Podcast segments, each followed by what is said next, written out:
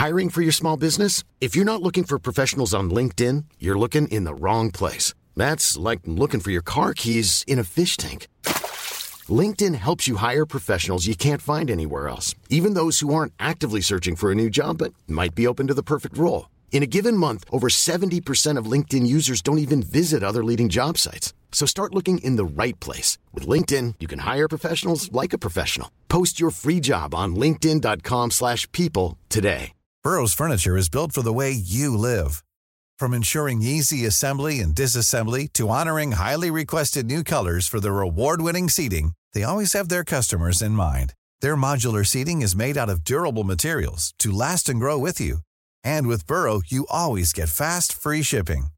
Get up to 60% off during Burrow's Memorial Day sale at burrow.com slash ACAST. That's burrow.com slash ACAST.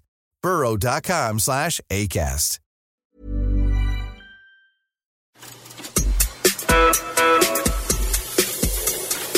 This is the Mark Bouris Podcast.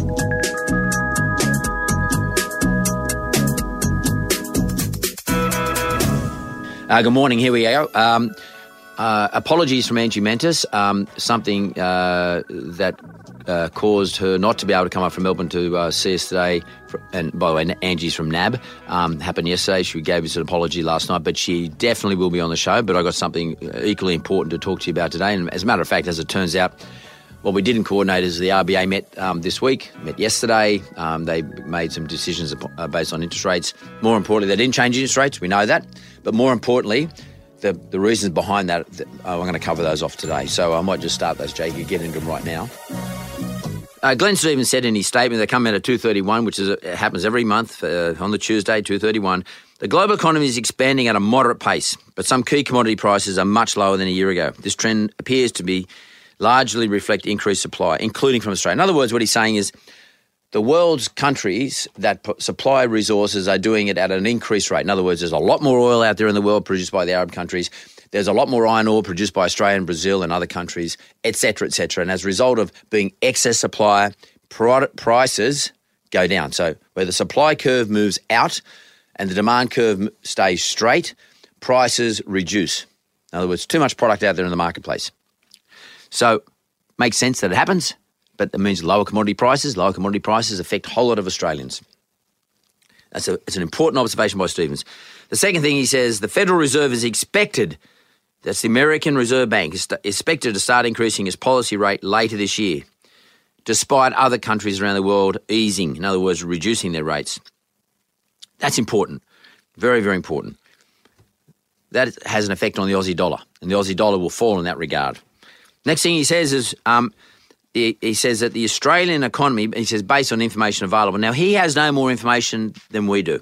Based on information available, the Australian economy has continued to grow, thank God, um, but at a rate somewhat slower than its long-term average. Long-term average between being between 3.25% and 3.5% per annum GDP growth. Um, we are growing at a pace slower. Let's have a remember. Uh, let's have a take pause for a moment the Treasury has based its forecasts for, for a uh, deficit slowing to a surplus in due course to a growth rate of about 3.25% in 2016. Um, what our Reserve Bank governor is saying that we are growing at less than that number right now. And, and that, that worries me a little bit. Household spending has improved. That means what consumers are spending at the shops, are we spending on holidays, all that sort of stuff. That's improved. That's great. And that's probably as a result of interest rates being lower. Um, there has been a large rise in dwelling construction. In other words, more houses being built. That's great. And exports are rising, which you would expect. But a key drag on private demand is the weakness in business capital expenditure. Now, that is why the, re- the reason why the government produced a business budget um, aimed directly at getting small business, business owners outside of mining companies to start spending some money. That's a really important thing. Now let's see if this business budget actually achieves that. That's what the budget's designed to do is to get that key drag that the Reserve Bank government's talking about, get that resolved. The key drag on um, GDP growth.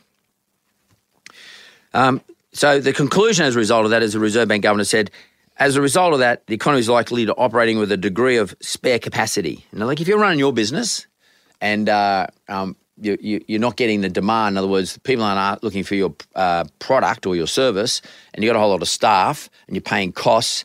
You've got the ability to supply more. Well, that's what they're saying about the Australian economy at the moment. We have spare capacity. In other words, we are not um, re- earning enough revenue relative to the amount of costs we are spending, which usually means deficit. Um, so that's important. They're all the indicators that would uh, make the Reserve Bank governor say no interest rate increases, that's for sure. Uh, they decided that it's not bad enough at this point to have an inc- interest rate decrease. So, in his wisdom, he said, leave it where it is. And Australian dollar has declined noticeably. What makes uh, you know that's no surprise to us because you know they are talking about uh, uh, increasing interest rates in the US relative to Australian rates, and our rates could even go down. So, you know, a dollar has declined. That's good for exporters. And in their final uh, paragraph, which is the most important paragraph of their statement, which you know it's a one-page statement, they said, having eased monetary policy last month, the board today judged that leaving the cash rate unchanged was appropriate um, at this meeting. Information on economic and financial conditions to be received over the period ahead will inform the board as to the outlook and hence whether the current stance and policy will most effectively foster sustainable growth and inflation consistent with the target. What they're saying is, hey guys, we just got a new budget. Uh, right now, we're happy that we reduced rates last month. We'll leave rates on hold. But if something comes out that says to us we have to reduce rates again because of new data we get, you know, stuff from the Australian Bureau of Statistics around unemployment, around growth, etc., inflation, then if that is uh, what comes out in the numbers over the next period, then Reserve Bank will reduce interest rates again. Or if the data comes out that says that the Australian uh, government's business budget is satisfactory um, and it is producing um, more activity, then they'll leave rates where they are, or they might even consider putting them up in due course. Uh, my guess is it's just going to keep rates where they are. Okay, that's uh, what the RBA said. No rate change. They're the reasons. Pretty simple. That's the stuff we go through every week. They covered it all off in one statement. Thanks very much.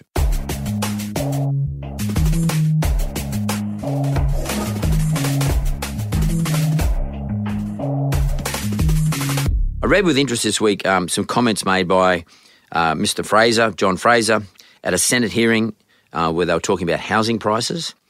And then there was some reflection on what he had to say by Tony Abbott. And then there's been further reflection through experts on uh, based on analytics and data as to what they both said. So I, I just want to cover that off. So at this Senate hearing, now Fraser was asked the question, "What did he think about how was there a housing price bubble in some parts of the country?" And his response to that was when you look at the housing price bubble evidence, I don't know what the evidence is, he didn't disclose what the evidence is. He said it's unequivocally the case in Sydney. Unequivocally. They are his words, quote. Frankly, whatever the data says, just casual observation can tell you it's the case. I don't really know what he means by casual observation. I don't know if he's been going a few auctions in his street or talking to a couple of his mates over a cup of coffee, but that would be what I call casual observation. My view is that you shouldn't have casual observation for someone so powerful because it actually turns everybody into a frenzy, and all of a sudden everybody starts to panic. Am I paying too much, or did I pay too much, or am I borrowing too much, or you know what's the, am I lending too much, or etc. Um, so. Look, let's have a look at it with some logic. But before I look at the logic, which is coming from a company called CoreLogic, um, before I look at the logic, I want to see what Tony Abbott's response was. Tony Abbott, the Prime Minister, said, as someone who, along with the bank, in other words, you've got a mortgage, owns a house in Sydney, I do hope our housing prices are increasing. I want housing to be affordable, but nevertheless, I also want house prices be, house prices to be modest, modestly increasing. In other words, he wants Goldilocks. Um, he wants both. He doesn't want uh, raging house price increases, um, but at the same time, he wants his house price to increase. Uh, he definitely doesn't want to go backwards, which you know makes sense. Everybody else in the country would be in the same position. Uh, I'm just getting distracted by this young girl down here in William Street uh, uh, with her gym gear on. Anyway, I'll get back onto the subject. Okay, sorry about that. John Fraser um, and Mr. Abbott. I'll continue on. Um, uh, to be frank with you, their state, both their statements are a distraction to me. Um, Abbott's view that house prices should increase modestly, which I guess he means sustainably, is state in the bleeding obvious um, which you know that's fine. That's what I guess what Prime Minister is going to do. Uh, I think also he tried to temper what Mr. Fraser said, and Mr. Fraser might have been put in a position in, during the Senate hearing as to just to make a uh, an observation. Um, and it's a very difficult thing. I mean, I'm, i guess he didn't go in there with uh, you know geared up to answer the um, analytics around you know house price changes. But someone called CoreLogic has actually done that. And what's interesting when you look at what CoreLogic's saying is they're saying, look, in a relative sense, yes, house prices in Australia and in particular in Sydney, Melbourne have gone up in the last three years. But if you look at the equivalent period up to 2004, up to 2004, they've gone up nearly half at, at nearly half the rate. So the question is, what is a bubble? And is a bubble something where it's going to burst? Effectively, that's the implication that there's something's going to be a disaster, something's going to just disappear, up in smoke. And in answering that question, you can only look at history. And, and in history, you have to look at facts. And the facts tell us that this is not the biggest bubble we've ever had, um, if it is a bubble indeed. And what they are saying is that we had much greater house price rises in the various major cities during a during the you know a 10 12 year period ago now my i mean it doesn't necessarily follow that the current bubble is not going to burst if there is such a bubble um, they're saying that really the only places that are going up in, in Australia are, are Sydney. It's not not really Melbourne, definitely not Queensland, definitely not Perth, uh, Brisbane, Perth, uh, definitely not Adelaide. Uh, Darwin is a special case, um, so let's just leave Darwin out because we park Darwin. Darwin's totally different to every other uh, major city in the country. And then in Sydney, a 38% increase over the past five years is not that great when you consider it was a 62% increase up into 2004. So CoreLogic's view on it is it's a bit of a panic. And uh, look, if it goes up another 20% in the next 12 months, then let's have a look at it then. But data's data, and let's look at these things logically. I don't really want to look at these things anecdotally. I don't want to um, sort of just give a, a, casual observation of these things because they're too important. You know, like people listen to this show, you know, they're banking their whole life on the value of their property, you know, and or their investment property. It doesn't mean that we're walking around flippantly throwing money at property at any price. In fact, I think Australian investors are, are very logical and are very purposeful. And it's my experience with them in terms of what they buy. And by the way, Australian lenders are very logical and very purposeful and very mathematical in terms of how much they lend. And I, will add to that, the regulator is very logical and very mathematical in how much they let the banks and companies like, companies like Yellow Brick Road lend to the borrowers. So a good example is there's been a new um, um, benchmark that has been insisted upon by the regulator, and all the banks are adopting it, as we are at Yellow Brick Road, that the maximum amount of money that you'll be lent on investment pro- purpose property, in other words, a property you buy for the purpose of uh, renting out, is 80%. Now that's, that's a tough rule. That's a good rule. It's a very important rule.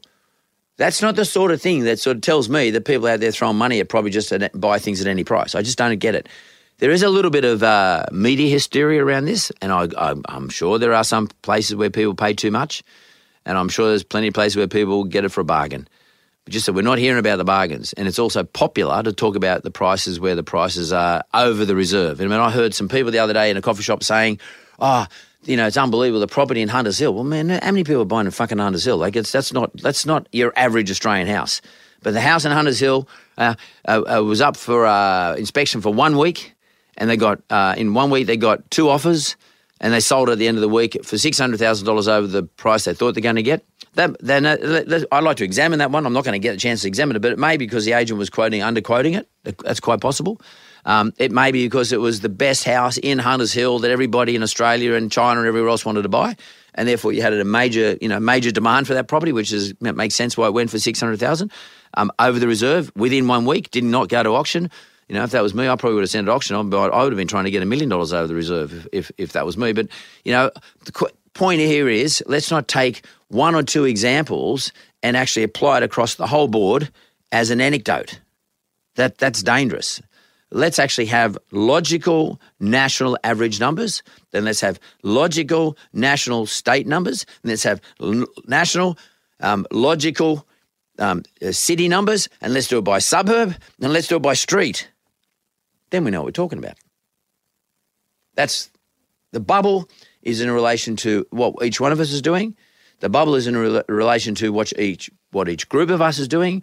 The bubble is in relation to what each, what each city's doing, then what each state's doing, then what we're doing nationally. So to say that we have a bubble in housing in Australia is a nonsense.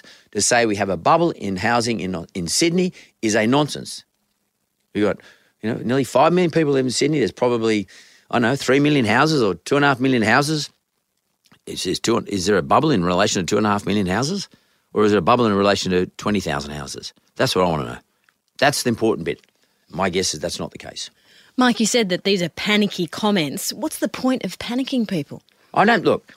I don't know if he went out there to panic anybody. I think what's happened here, Jess, is that um, he's been put on the spot in, a, in an inquiry by a politician who's asking the same popular question that everyone's asking: Are we in a property bubble? And a number of times I hear, "Are we in property bubble?" I got asked that on a Triple M radio station this week. You know, and, and my response is no way.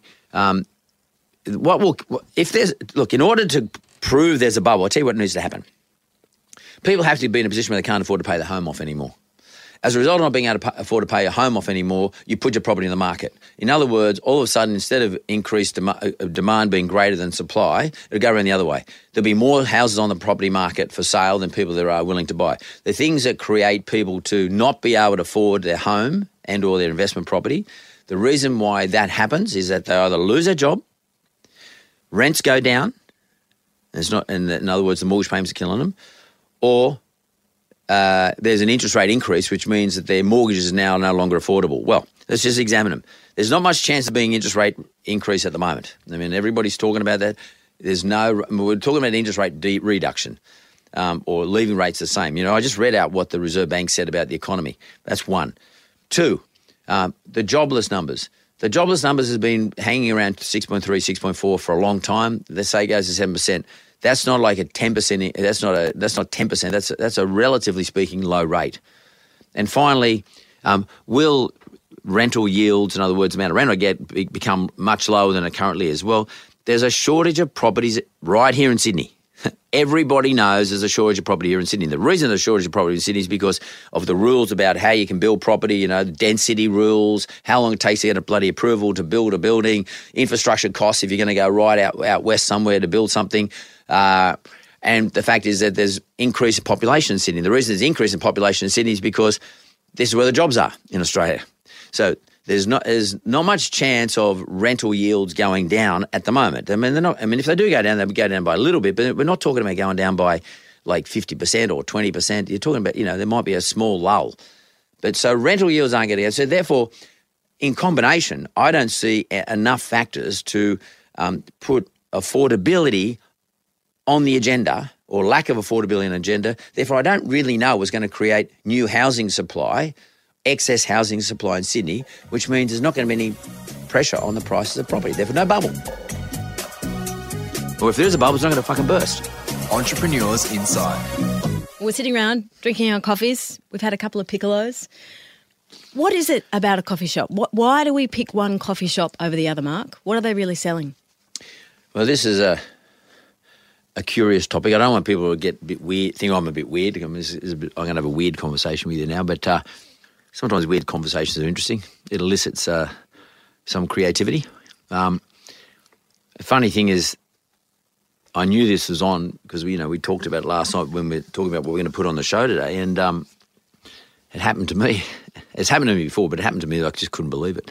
So what the fuck? Um, so this morning I've, I've I was uh, with the Coppers and um, we did our sparring session down at Woolloomooloo PCYC at 6 a.m. Finish it. We usually finish about 10 to 7 or something. And, and what we do is we race and get a cup of coffee every week. I don't know, for years now.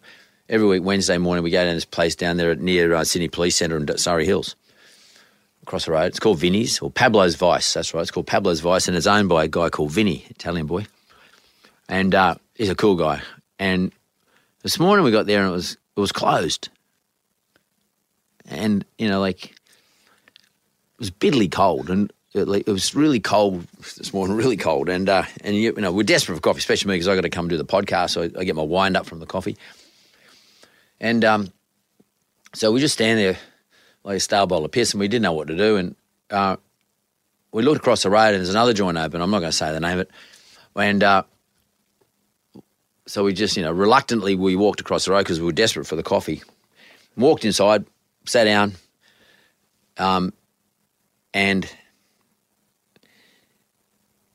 had to sort of grab the attention of the young lady working there, who was just setting up, by the way, in her defence, but just setting the joint up, and had to grab. You know, all we wanted was a coffee, and she was she was putting chairs out, and it was a bit of a misread from her point of view. She didn't sort of ask us to what we want, so in the end, we ended up telling her what we wanted, and then. When we're sitting there, some words came out, a couple of interesting words. One of the guys said, "Now, Vinny's joint is pretty grungy, gritty, and uh, and cold and freezing. But to be honest with you, but uh, I know it's got an attractive part about it. Um, something attractive about it. Um, whereas this place was, we're indoors. It was closed. It's fresh. It's brand new, but it had a sort of a clinical feel to it. It was a bit, you know, just wasn't no warmth there, and we weren't getting much from the young lady because you know she was obviously got there at six in the morning. She's trying to you know fire the coffee machine up, etc. Uh, one of the boys who were with me, uh, we, for the sake of the conversation, let's call him which is, you know, word for fake, faux, French word for fake. So I just use that uh, pseudonym for him at the moment. Um, he said, yeah, joint like warmth. And I started thinking about this, right? So this is where, let's just hang with me, right? Just here, we, this is where we're going to go. Jess, you, you know, you might have to help me here. Um, you're a mother, um, and you know what I'm talking about. Okay, let's just have a look at this. The whole point about coffee, what's it all about? Someone said during the morning, you know, coffee smells great, but I don't really like the taste of it. I thought about that. So here we got the words warmth, clinical, like the smell, don't like the taste. So what the hell is it about coffee? What is it about? What it is it about coffee that makes us want to have a cup of coffee in the morning? So psychologically, there's something around all this. If you want to be a good coffee shop proprietor, and this is an example of what is my business purpose, what is the purpose of the business I'm in? Am I selling coffee? Is Yellow Brick Road selling a home loan? We know that, you know, Kerry Packer told me, no, you're not. You're selling hopes and dreams. So, what is a coffee shop owner selling? What are they selling? What are the words that best describe it? Or why do we like Vinny's joint? All right, it's a bit cold and gritty. But Vinny's the guy. Vinny's there. Hey, boys, comes gives a handshake. You know what's going on? He's cheeky. He's funny. Uh, we know him well. we we trust him in that we are familiar with him. We've been going there for a long time. We go on a strange pace. We're not used to it. My view on it is this. Now, don't freak out. Okay, this is my view. Our view as to how we feel first thing in the morning goes right back to it when we were being nursed by our parent. When we woke up at 5 a.m., 4 a.m. In the, in the morning, we would make a noise. Our parent would rush in, pick us up, and feed us. The first thing we got was our warm beverage in the morning. The first thing we got as a warm beverage. That warm beverage, though, was nurturing. It made us connect. That was our first community. That's our first community. It's our mother, or it could be our father, but it's it's our first connection, our first community experience. And our first community experience is one of nurturing. It's it's it's health. It fills my tummy. It's warm. It's it's uh, intimate. It's loving. Blah blah blah. Security as well. Security. You feel safe and secure. And also, the parent is parenting, and the child is being a child. And I don't think we're born to like the taste of coffee. I think we're born to like the experience. Yes. And I think that our warm beverage, it could be a cup of tea, by the way, but, or a hot chocolate, but our warm beverage in the morning, whether it's coffee, tea, chocolate, Bonox, whatever the hell it is, is more about the experience of being nurtured and, and and having a sense a community. Now today the community is broader. I mean, it's all the people in the coffee shop you know, it's the proprietor you know, it's the people you go to the shop with. So it's it's many people in the community. It's when we're a child, it's just our mother. It, it could be our mother and father, you know, sitting there in bed together. It could be our mother, brother, two or three of our sisters or something. But we get the sense of community, and I think that's a basic human need. So you know, Kerry's point was, what is your purpose? Well, your purpose, if you're a coffee shop owner, is you provide to provide these. And what are the hallmarks of this? Well, they're the very words my mate said. It can't be clinical. You can't, you know, when a kid wakes up in the morning, you can't be clinical towards it because you won't connect with the kid. The kid won't connect with you, especially when it's just born. The next thing is you don't keep a fucking kid waiting at six thirty in the morning. Otherwise, you're going to screen the fucking joint down. Just like I feel I do when I was in the coffee shop this morning. Don't keep me fucking waiting. I want my coffee. You know, all of us who are parents know you don't keep your kid waiting. Otherwise, you're going to get a gobful. The kid wants to be fed and nurtured now. And that's what happens when you walk in a coffee shop. You don't want to see the person running around putting the chairs out. You want them to walk straight up to you say, Yeah, uh, good morning. Uh, what is it would you like? Yes, cappuccino, piccolo, hot chocolate, whatever it is. Coming right up. And you think, Okay, oh, you're relaxed. Oh, I don't mind this, John. I'm relaxed. And would you like something to eat? You're even more relaxed. Would you like some water to go with it? Even more relaxed. And the room must feel warm and, and inviting. You know, you don't want to be in a cold environment. So the word warm came up this morning. We got cold. That's the feeling I got. Now, it wasn't a cold room, but we felt cold from the experience of the person that was dealing with us. Because this person does did not understand what her purpose was. Her purpose was not to put the fucking chairs out. Her purpose was not to get the joint organized. The purpose was to make us feel warm and nurtured. That's the and that's the purpose test, the purpose question that Kerry Packer put to me in relation to the to the Wizard business, the home loan business. And it's this very same question that you've got to put to a coffee shop and to any business. It's about what is the business they're supposed to do? What is the basic human emotion we're playing to? And in the t- case of coffee, it's warmth, it's nurturing, it's community, it's connectivity, it's it's you know touching, listening, laughing. You know, I've seen mothers, and I remember my own kids when they were being uh, nurtured. You know, the mother would sort of giggle at them, they giggled back, and uh, it was a relaxed environment. It's so cool, and in fact, it's one of the most wonderful experiences you can ever have is to see your child um, being looked after and nursed by their mother and uh, some interaction, that little interaction.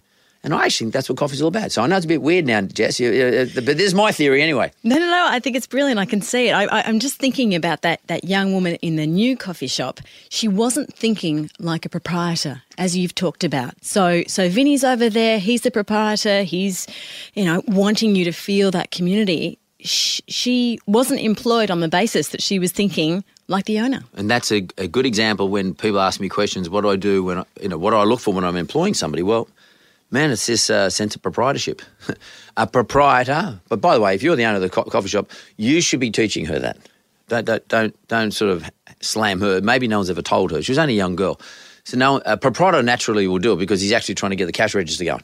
Um, but a young girl is not naturally trying to get the cash register going because she's probably not responsible for the amount of money that comes through the till. She's just there to open up and fire up the coffee sh- the coffee machine. Get the chairs get out. the chairs out.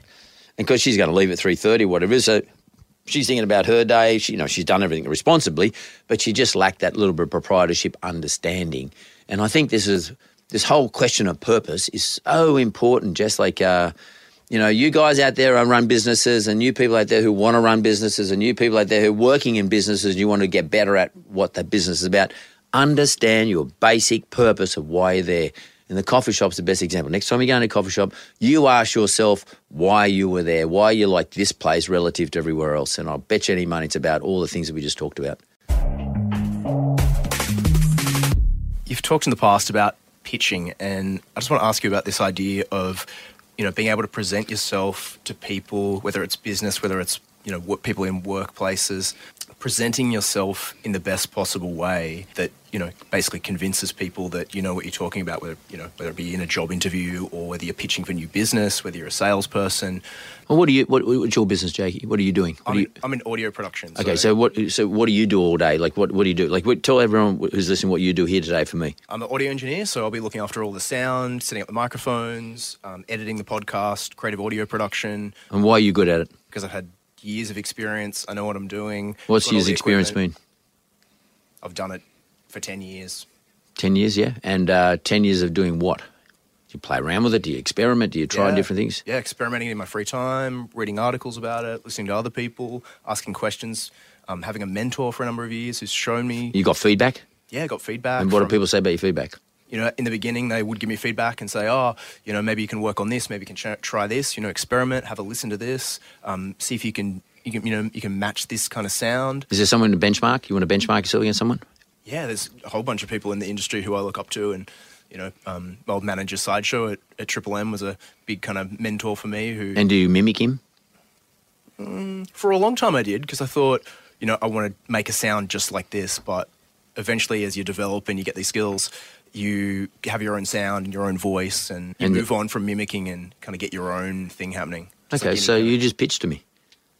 Yeah, I did. You just did your pitch. That's a Yeah. good smile too. It's that you just pitched to me, and that's and that's what a pitch is about. It's about being natural. Yeah. But guess what you were doing then? I haven't got a fucking clue what you're talking about, right? Yeah. But you were talking to me. You're having a conversation with yourself, Yeah. and a technique that's really good, works really well, is pitching. Whether you're on a stage to 1,000 people, 10,000 people, or if you're pitching to a someone who you're trying to raise money from, like two or three people, or you're pitching to me about you know for what your greatest idea is, and you want to you know get on our podcast show here. Yep. It's about having a conversation with yourself, an honest conversation about why you are good at something, and hitting certain things like, who did I? Who was my benchmark? Yeah. Um, why am I now moved beyond that benchmark?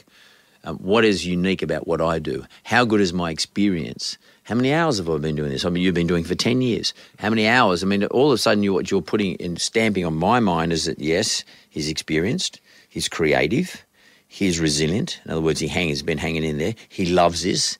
You've got to be Yeah. absolutely possessed Oh, totally. what you're doing. Yeah.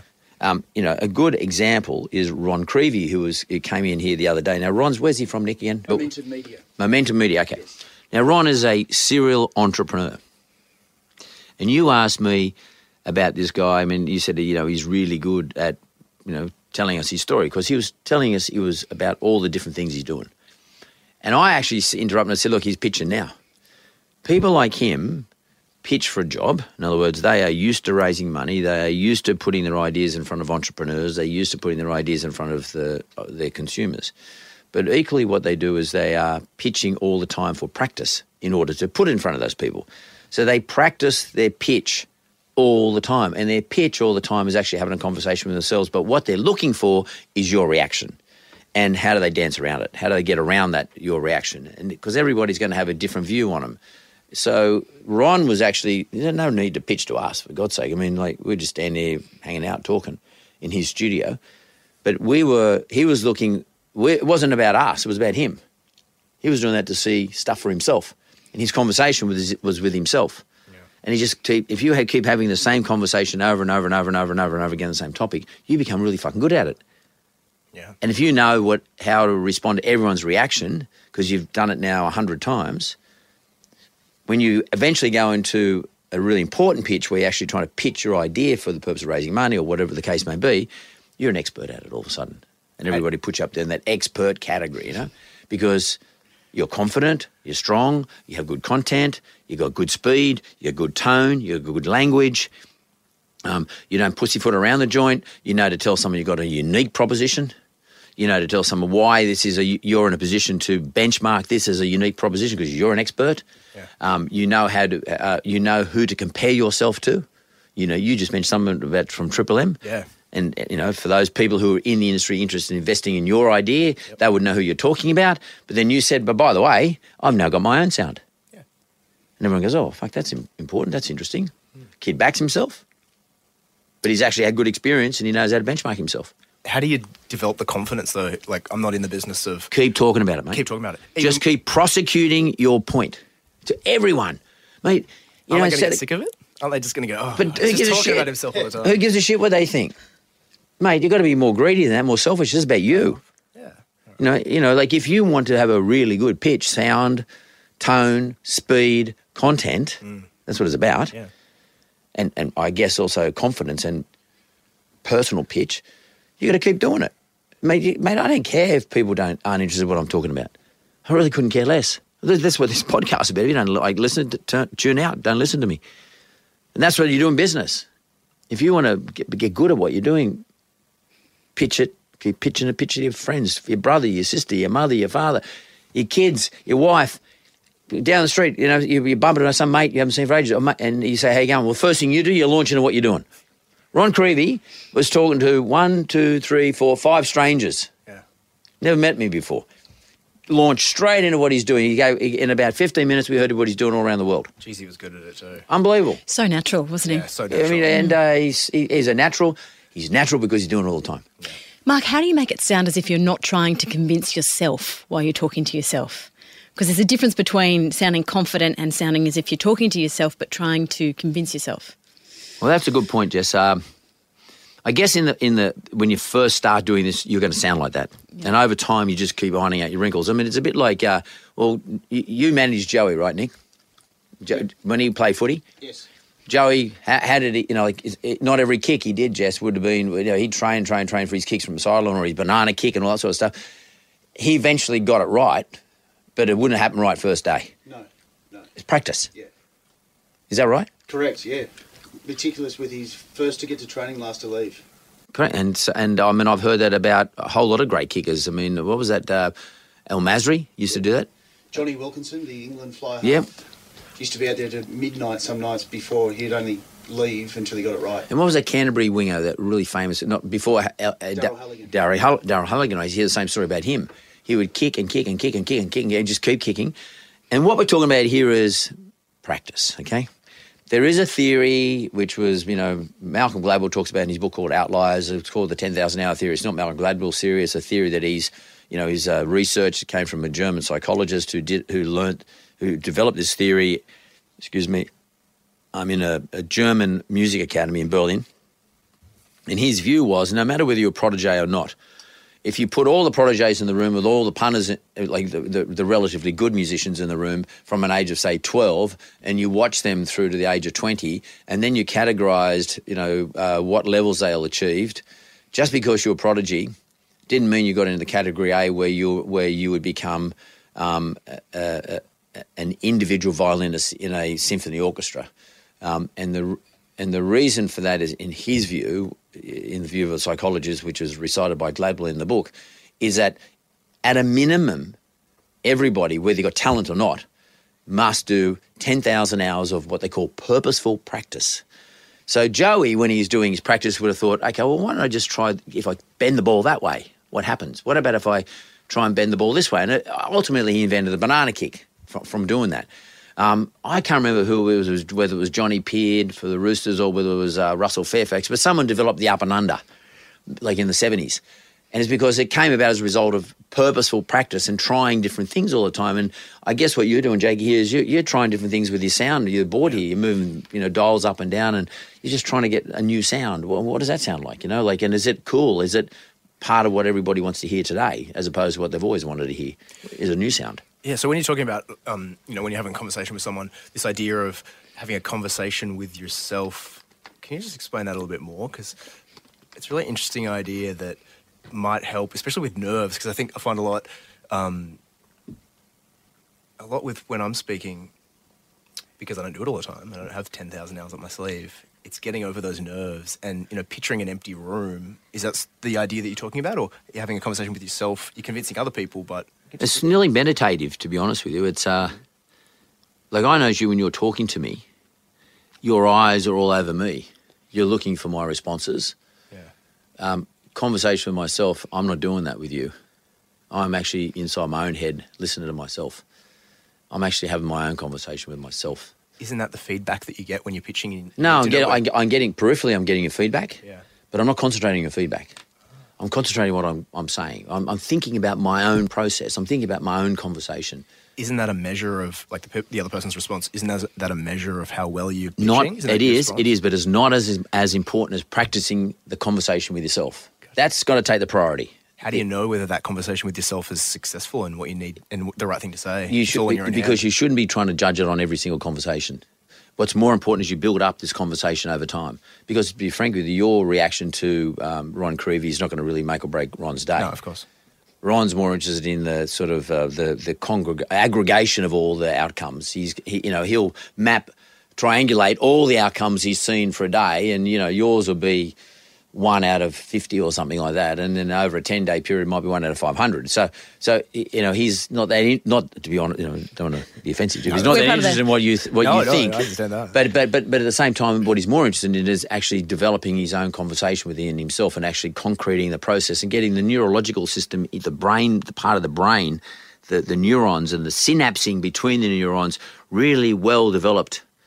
Well developed as to the concept of what it is he's trying to pitch. So he's always having the conversation with himself. So when I'm talking to you now, I'm talking to myself. I'm not fucking talking to you. I'm looking at your reaction, but it doesn't mean anything to me. A little bit, a little bit. I'm looking. I can and peripherally, I can see Jess and I can see Nick I, I can sort of see peripheral views, and I'm thinking because I'm thinking to myself, well, Nick looks a bit bored. Um, keeps covering his face up. Uh, uh, Jess looks like she's trying to jump in the conversation, but and, and but I'm I'm sort of but I'm directing at you. Yeah. I'm actually you're my target, but I'm still talking to myself. Even though you're maintaining like really intense eye contact and Yeah. directing all your attention Yeah, towards yeah, me. yeah, yeah, correct. And, tha- and that- something I find hard to do too. Is like when you're talking to someone, even though you, you know, like but I'm not thinking about looking at you. I'm just I'm I'm sort of staring at you to some extent. like a meditative state. Yeah, it is. a- As I said, it's a meditative Sure. state. That's so really when I'm on the stage talking to, you know, I can be talking to 8,000 people, I'm just sort of not talking to anybody. I'm talking to myself the whole time. So you won't get nervous. I don't get nervous, and I take that straight. I get nervous before I get on. Once I'm on, it's it's a game. How did you develop that?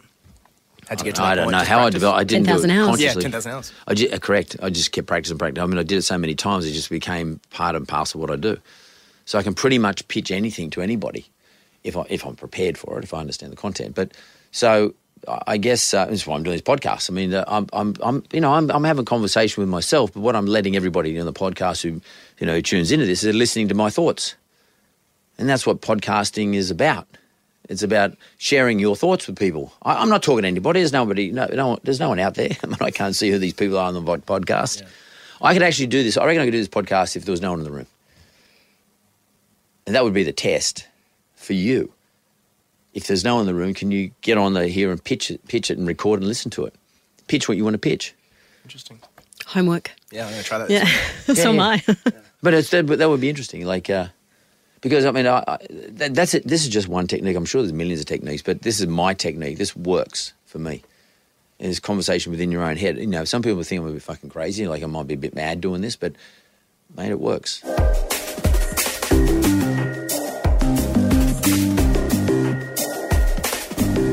Mark, I've often wondered are you always thinking about work? How do you, what, what are you doing on the weekends? Do you, are you, how do you keep yourself up? Are you, are you always on in your mind?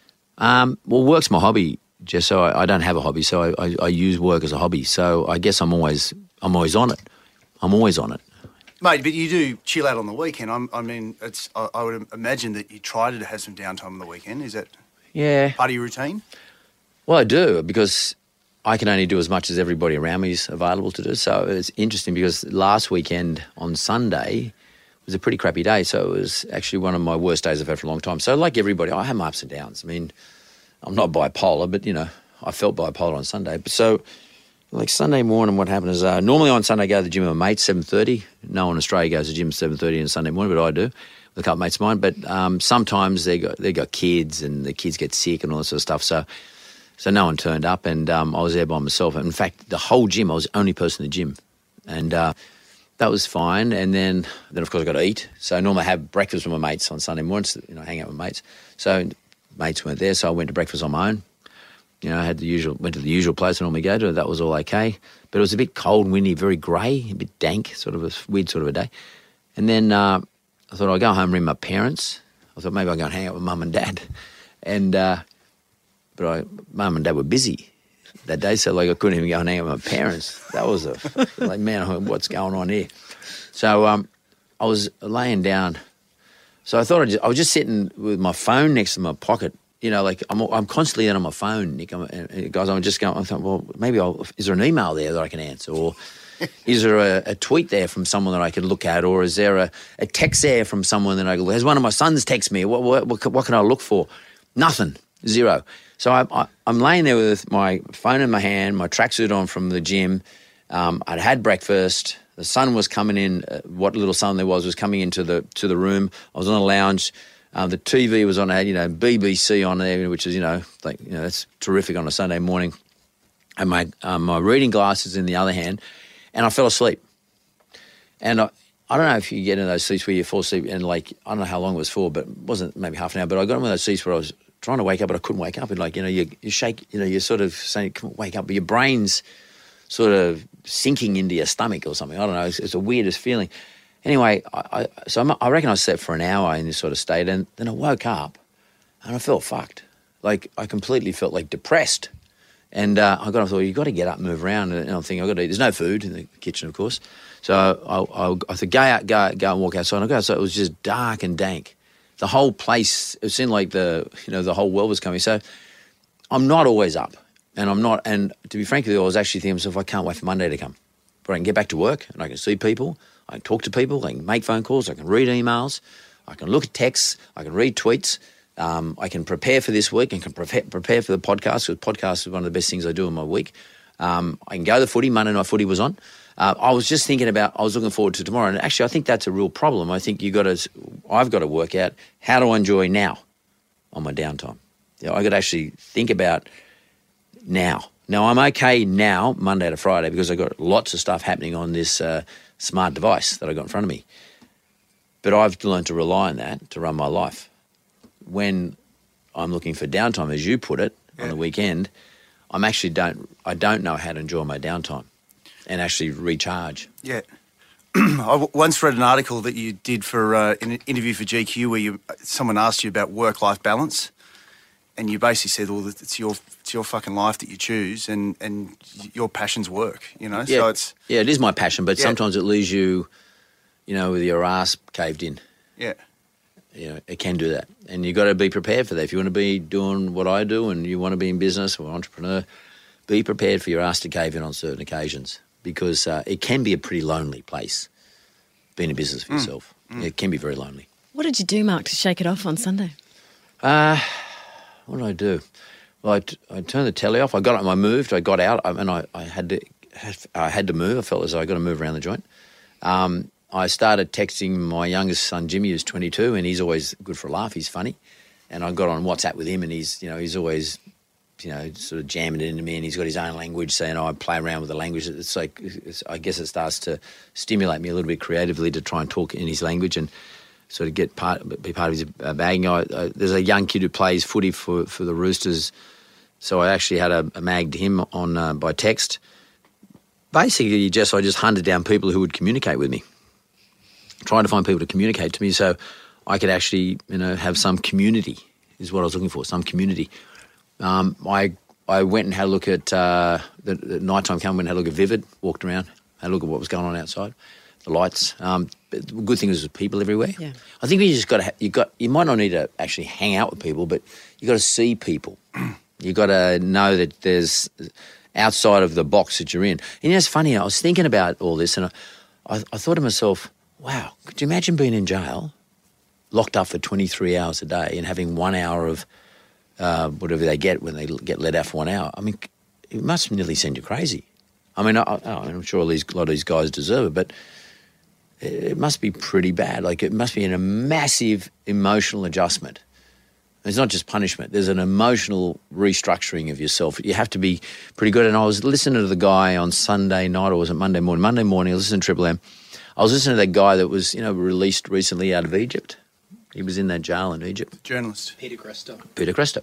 And uh, he was talking about how important it was to do a number of things because he got solitary confinement for a period of time and he actually w- learned how to meditate himself and learned how to think about positive creative things like finding whatever was in the in the cell he was he got little bits and pieces of things and tried to make stuff out of it so four or five maybe a strand of hair or a matchstick or you know and try to create something out of it and I think we have this constant need to be creative, um, and uh, we don't realise that we're doing it all the time in the day.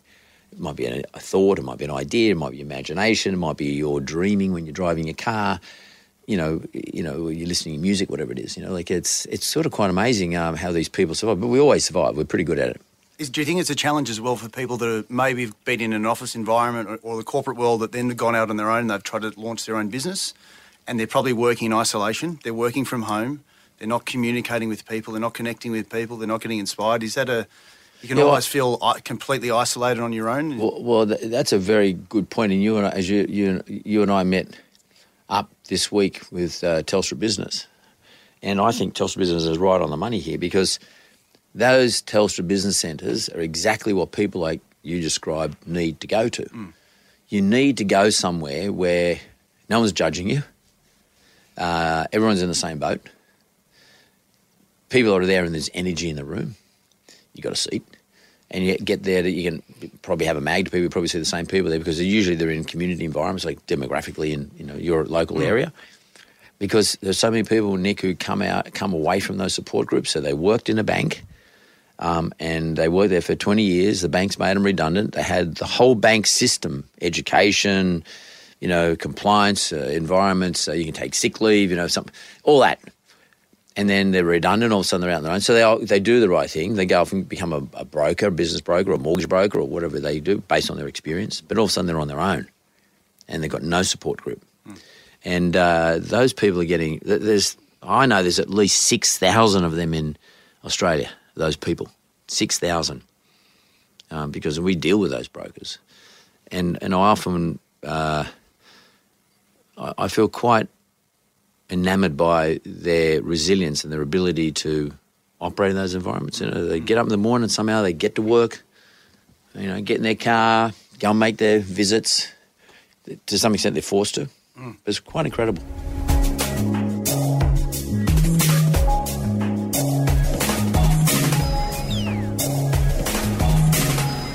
Well, uh, guys, I, I we, are getting so many videos, but mate, they are so fucking crap. It's ridiculous. I don't know what's going on with you guys out there. All you uh, entrepreneurs and all you small business people who want to do startups, you're telling me how you want to do it. Well, you know, send me a decent pitch. Send me a decent idea. Like well, just one would be nice. Um, I don't know. Uh, like, surely there, someone out there wants something, something to go on. Maybe we didn't have put a big enough price there. So, Nick, what I'm going to do is I'm going to put ten thousand dollars in the next three months. I'm going to invest ten grand into someone's business. I mean, I, I look. We might even just give them ten grand, and and and take like five percent of the business. I don't care what the business is worth. So for five percent, I'm going to give them ten thousand dollars, and and we'll give them uh, you know mentorship for seventy five hours. You know, in other words, they can sort of ring up over a period of a month and get 75 hours worth of discussions or emails and stuff like back and forth. But that's going to happen over a three month period. But you've got to send me the pitch. You've got to be done, it's got to be done on YouTube. Show me your product, explain the product, tell me what it's about, why you got it, what is unique about it. I don't want to hear about guys who want to set up thong franchises or. Uh, or something that's already been done, unless you got a, you've got a better better mousetrap. That's that's important. It'll be a better mousetrap. Um, you know, maybe you know people complaining about um, not enough support for entrepreneurs. It could be a two way street here. Maybe there's a lot of entrepreneurs a bit apathetic. You know, they they got they know what they want, but they don't do nothing about it. So here's an opportunity. There's a good incentive. Ten grand. Send them in. This has been the Mark Bouris podcast. You can follow Mark on Twitter at Mark Bouris and find out more at markbouris.com.au.